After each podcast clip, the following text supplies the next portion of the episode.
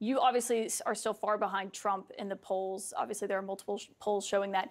You've criticized him on what he said about Benjamin Netanyahu. You've criticized him on abortion, but you never talk about Trump himself. What do you make of Trump's character? Well, look, I mean, at, at, the end of the day, to me, I'm about results and I'm about outcomes. I mean, Donald Trump's well documented the different the different things in that regard. Uh, for me, it's who's going to be able to deliver the results. I'll be able to do that uh, as the president. Uh, now, he did did some things I'll give him credit for, but he also promised things that he didn't deliver. So the question is, is moving forward, uh, how do you actually get America on the right track? How do we reverse this decline? And, and I think we need a new leader, someone that can serve eight years, two, two four-year terms, and someone that's going to be ready on day one to really be energetic, have some vitality and some vigor, and get the job done. But that's not answering the question about his character. What do you make because of Donald it's not Trump's a concern. Character? It's not a concern of mine. I mean, I think. Why is it not a concern? Think, You're running against him because you clearly believe that you should be president over him. Well, that's because I think I'd be a better president than he is. But I mean, I don't need to to take uh, pot shots. I mean, at his character. I mean, some people like to do that. I focus on pot shot. The why, character why, of the president matters. Why I would be a better president, and I think the reasons are is because I have a demonstrated record of delivering on 100% of my promises like I did in Florida. I'll be focused. I'll be disciplined. I'm not going to be distracted. It's not going to be about my issues. It'll be about the American people's issues day after day. And we have the prices are too high, the interest rates are too high, the border is wide open, our military is not strong enough. Uh, we have crime in the cities, a big, big bureaucracy run amok. We have all these problems we need to solve them, not talk about them, not but why is that message not resonating with Republican voters? I think, it, I think it is when you get on the ground in, in, in Iowa, for example. So th there's 99 counties.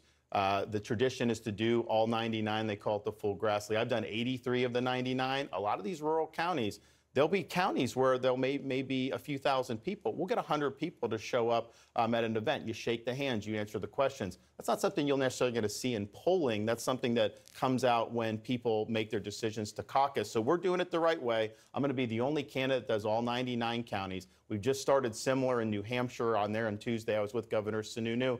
We did seven different events. Uh, town halls, house parties, retail stops. That's what you got to do. You got to show up. Donald Trump's not willing to show up. He's missing in action right now. He doesn't show up. When he does show up, he reads off the teleprompter for 50 minutes, and then he gets back on the plane and goes home. Uh, as voters are more keyed in, as we get closer to the holidays, uh, you're not going to be able to get away with, with not putting in the work. Uh, so we're going to put in the work and we're going to get the job done. Well, right now he is getting away with what you say is not putting in the work. I mean, he's leading the polls. Yeah, but that's because he's the most famous person running, 100% name ID he's the person people know. When you actually drill down in these early states, clearly he's got some that'll vote for him no matter what, but there's a lot more that aren't going to vote for him in the primary. Then you got a lot of voters who they like his policies, they like a lot about him, but they are willing to vote for somebody else. So it's incumbent upon a guy like me, go out and make the case. I'll tell you, we were in South Carolina last week, did a, did a bunch of rallies, shaking hands after. Every other person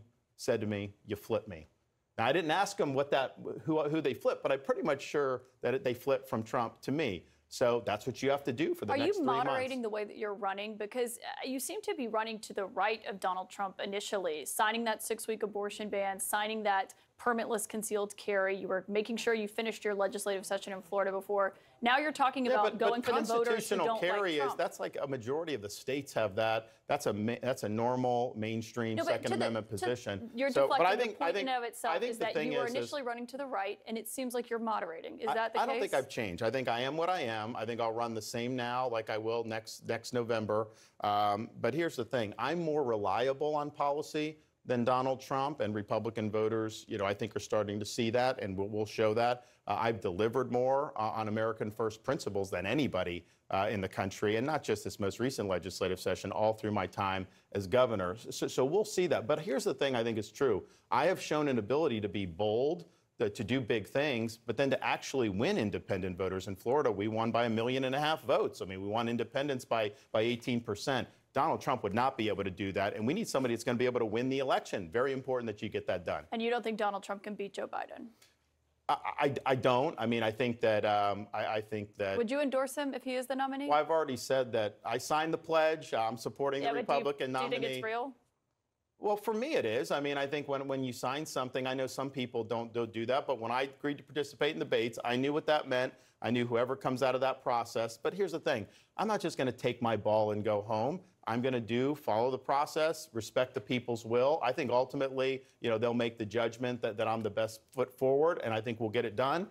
But look, at the end of the day, um, I'm not going to just cry in the corner. I mean, I think Biden needs to be defeated, and I think a Republican needs to do it. Okay, so that's a yes. Governor Ron DeSantis, thank you for your time tonight. Thank you for joining us for the first time here on The Source. Thank you.